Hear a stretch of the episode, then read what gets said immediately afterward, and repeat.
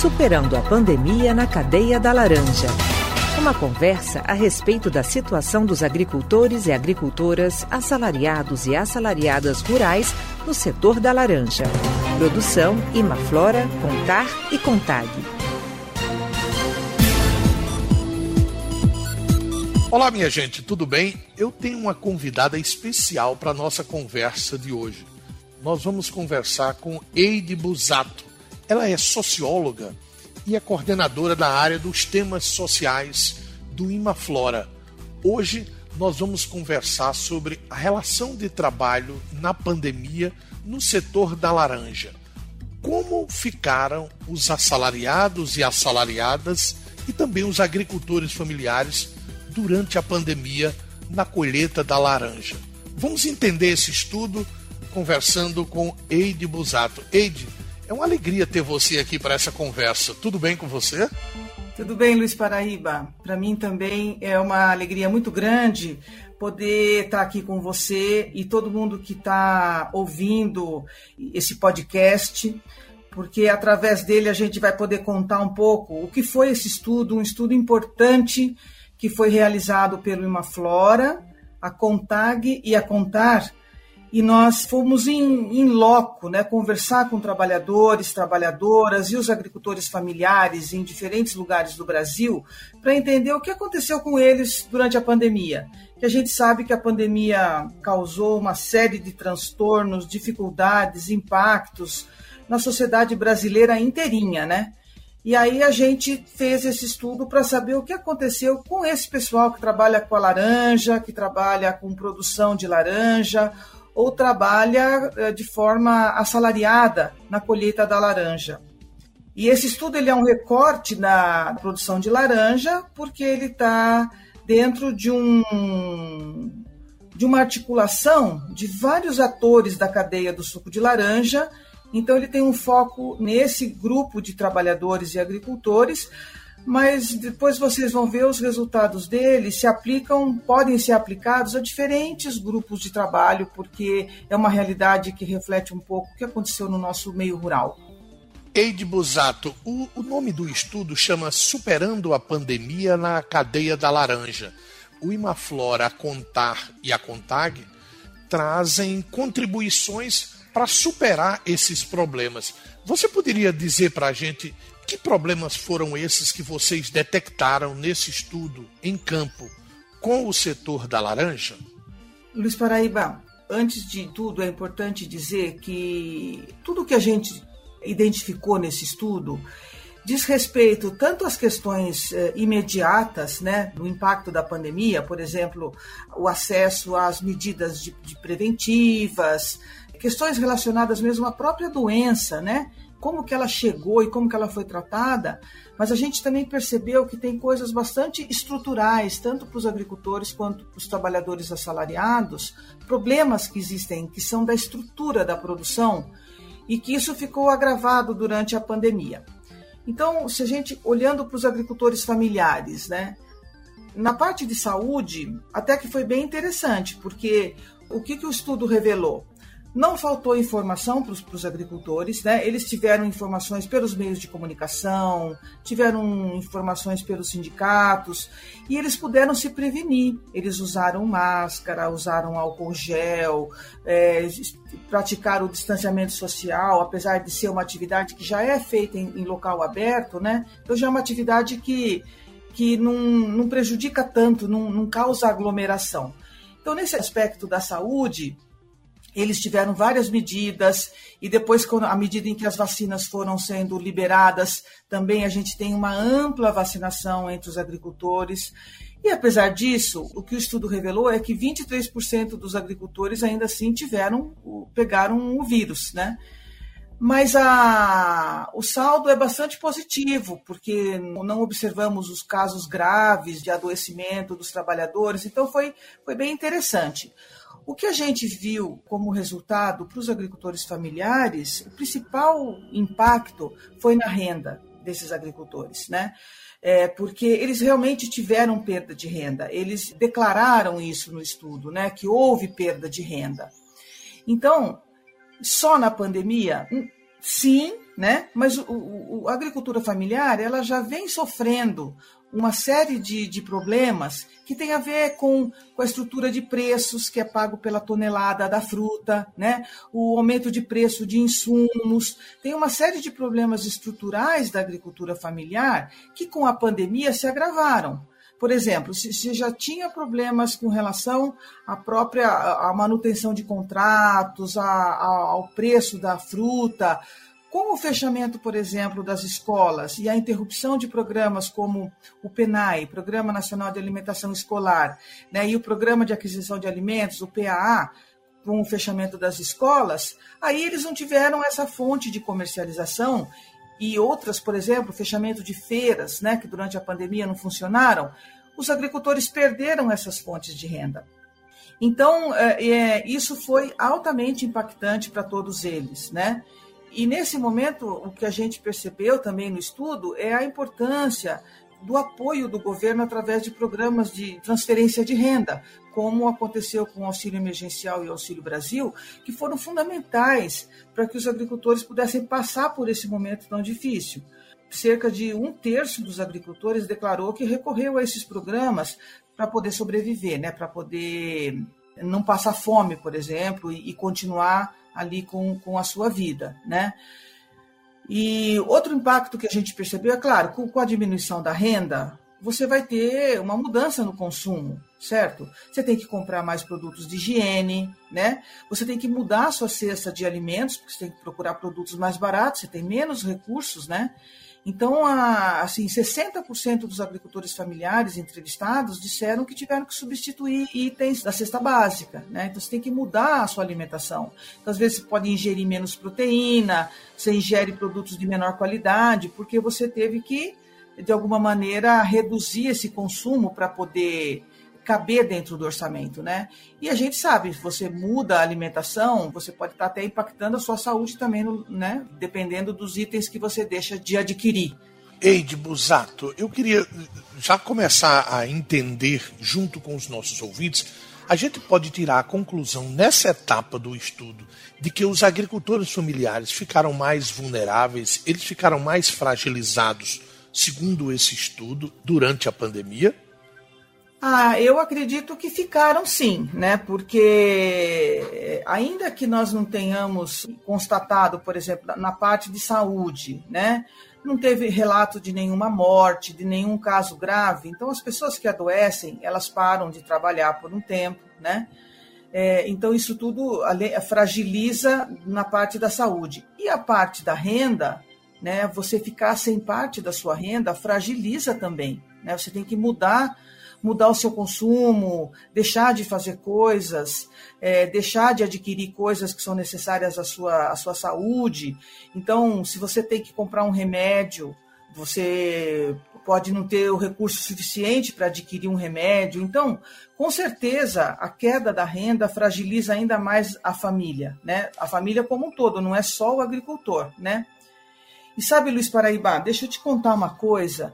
Tem um aspecto que a gente percebeu também nessa pesquisa de campo, que diz respeito às crianças, né? 50% das famílias dos agricultores entrevistados, e nós entrevistamos 95 agricultores, eles tinham criança em casa em idade escolar. Com o fechamento das escolas, as crianças tiveram aulas online.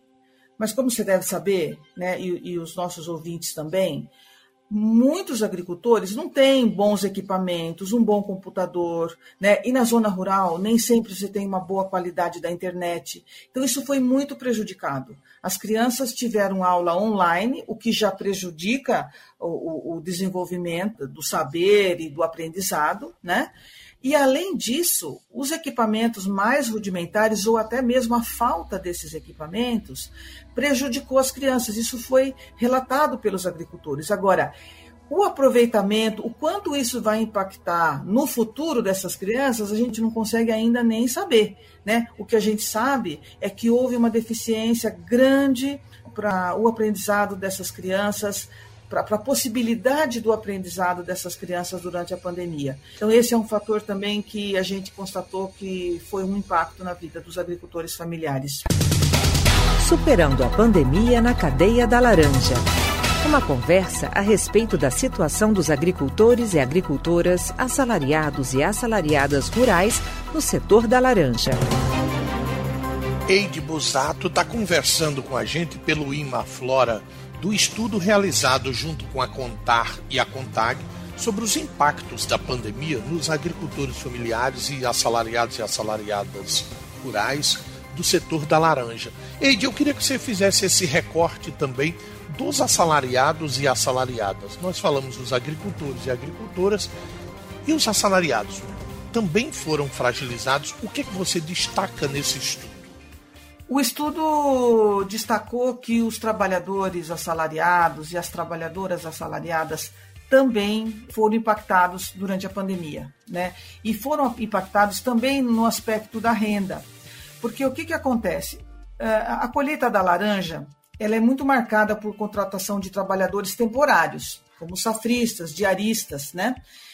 E uma prática muito comum também, né, nesse trabalho é a contratação ser feita por intermediários, os turmeiros, que juntam um grupo de trabalhadores de uma determinada região e leva para as regiões onde tem a colheita da laranja. E boa parte, né, dos trabalhadores entrevistados, cerca de 40%, diz que foi contratado via turmeiro, né? E nem sempre essa relação da contratação pelo turmeiro, ela é uma contratação formalizada, né? Às vezes ela é uma contratação que o pessoal só convida, e então é um trabalhador que trabalha sem registro em carteira. Então tem muita informalidade, né, nessa forma de contratar pelo turmeiro. Então isso a gente constatou que ainda é uma prática bastante comum. Isso então já fragiliza o trabalhador, já deixa esse trabalhador migrante, né, que trabalha através da contratação desse turmeiro, já deixa esse trabalhador numa vulnerabilidade muito grande. Isso não tem a ver com a pandemia. Isso já é uma coisa estrutural, como eu falei, que existem problemas que são estruturais que só se agravaram com a pandemia. Então esse trabalhador temporário, o que aconteceu com ele? Houve muito menos oferta de trabalho. Então, ele já é um trabalhador que tem um trabalho precário, né, informal, sem as garantias da legislação, e já trabalha temporariamente, ou seja, tem um período do ano que ele não tem trabalho. Então, ele já é um trabalhador vulnerável. Com a pandemia, muitos postos de trabalho deixaram de existir, porque as empresas que contratam tentaram se organizar de outra maneira, né? Elas mesmas, algumas empresas entrevistadas, elas disseram que deixaram de contratar trabalhadores temporários. Então teve menos oferta de trabalho no mercado também, claro, afetando os trabalhadores. E esses trabalhadores, então, que não conseguiram trabalho temporário, né, esse trabalho da safra, eles tiveram que recorrer ao auxílio governamental, né? Muitos também ficaram na informalidade, fazendo um bico aqui, outro ali, né? Ou ficaram sem trabalho mesmo, né? Não conseguiram outro trabalho. Então, o que a gente viu é que a pandemia agravou a situação dos trabalhadores em relação tanto à oferta de trabalho e a perda da renda, né? Não tiveram do que viver e tiveram que buscar outros bicos. De novo aqui a importância do auxílio governamental. Quase 60% dos trabalhadores entrevistados, eles disseram que quando perderam a renda tiveram que viver do auxílio governamental, né? Então, esses programas de transferência de renda, dessas políticas públicas, elas são fundamentais, né, para atender o trabalhador vulnerável ou o agricultor familiar que também perde a sua renda nesses momentos, que são momentos de crise, né, que afetam geralmente aqueles que estão numa das pontas do mercado de trabalho, que são os mais vulneráveis, os trabalhadores de baixa renda ou o pequeno agricultor familiar. Eide Buzato, a gente sabe que nós estamos ainda dentro da pandemia, cerca de 700 mil mortes nos últimos anos no país, e o estudo também aponta recomendações de todos os setores, governamental, dos sindicatos e também das empresas.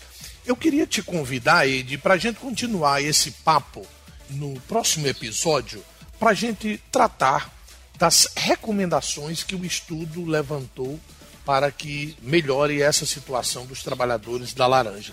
Mas também eu quero que você diga onde eu encontro mais informações sobre isso.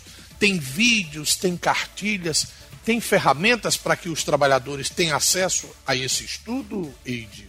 Luiz Paraíba, ótimo ponto. Eu acho que a gente precisa divulgar, né, as recomendações e esse estudo que foi feito para todos os trabalhadores, para os agricultores familiares, e a gente produziu uma cartilha muito bacana. Ela é uma cartilha que pode ser encontrada na forma digital, mas também estamos fazendo uma impressão para distribuir entre os trabalhadores, né?